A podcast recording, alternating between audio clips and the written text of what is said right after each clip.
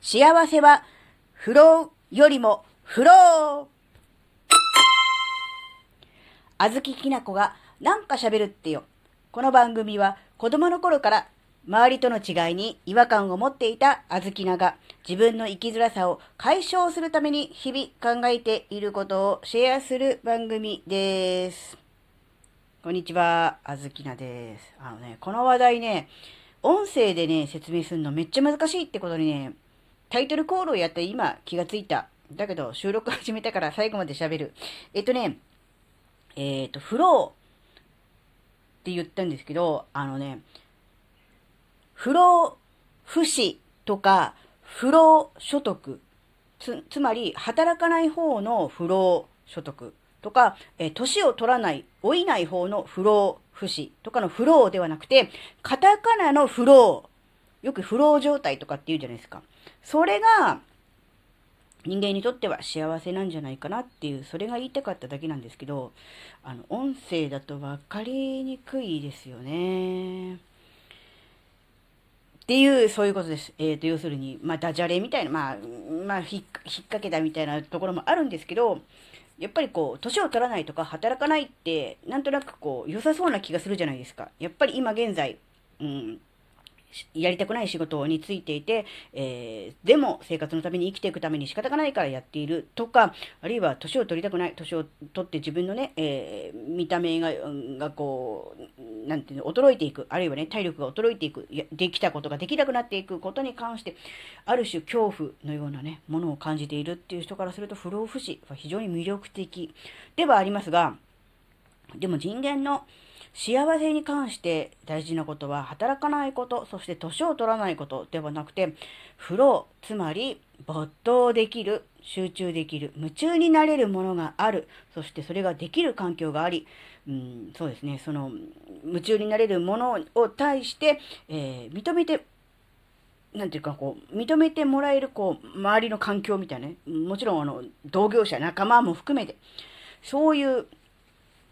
ことが、えー幸せに関しては、すごく大事なんじゃないかなっていう、そういうことが言いたかったんですね。なので、まあ、これは、あの、文字でね、漢字で見れば、ああ、すぐわかるな、と思うんですよ。漢字で見れば。ただ、音で聞くと、一体何のことって思っちゃったと思うんですけどね。まあ、そういうことでした。なので、まあ、あの、不労所得ってよく言いますけどね、実際問題難しいじゃないですか。一般の人は。だし、不老不死。これもやっぱりあの、いろんな研究をね、いろんなところでしてて、だいぶ進んではいると思うんですが、やっぱり難しいじゃないですか。うん、なので、そういう手に入るかどうかわからない、うん、ものに期待をして、うん、生きていくよりかは、うん、自分のね、心がけ次第で、えー手に入れることができるフロー、没頭状態。こっちの方に、うん、エネルギーを使った方がいいんじゃないかなっていうふうに思うんですよね。で、自分のやりたいこと、好きなこと、得意なことにこうフロー、つまり没頭していくことによるとですね、結果的にですよ、最終的に回り巡って、えー、なんだろう、自分自身がこう生き生きしてくる。多少あの、シミシワは増えるでしょう。体の衰えはあるでしょう。もちろん年を取れば。ですけれども、み、なんだろうな、周りから見て、あるいは本人の実感からして、何かこう、若く、若々しく生き生きとね、しているっていうことができればね、あの、本来の不老不死っていう意味での若返りとは違うかもしれませんが、やっぱり、望んだ、我々が望んでいる、本来望んでいる、いわゆる若返りみたいなものが手に入るんじゃないかなっていうふうにね、思うんですよね。そうすれば、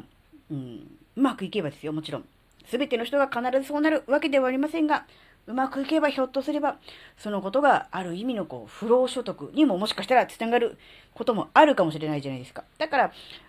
なんだろう、順番として、なんだろうな。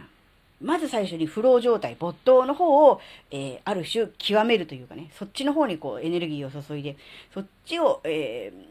で、自分自身のね、人生を充実させると、結果的にもしかしたら若返るかもしれないし、不労所得も手に入るかもしれないなっていうことをね、ちょっと考えたんで、順番がね、もしかしたら、うん、違うかなっていうふうにね、思いました。なので、ぜひあの、まあね、あの、年を取らない、いつまでも若々しくいたい、えー、お金に困らない生活をしたいっていうのはもちろん誰でも考えることとしすごく大事だとは思うんですが、やっぱりその前に自分自身がね、風呂、没頭できる、そういうものをね、見つける、そしてその環境をね、自分で作り上げるっていうのがね、すごく大事だなっていうふうに思ったっていう、そういう話でした。はい、今回の話があなたの生きづらさ解消のヒントになればとっても嬉しいです。ここまでお聴きくださりありがとうございました。それではまた次回お会いしましょう。じゃあまたね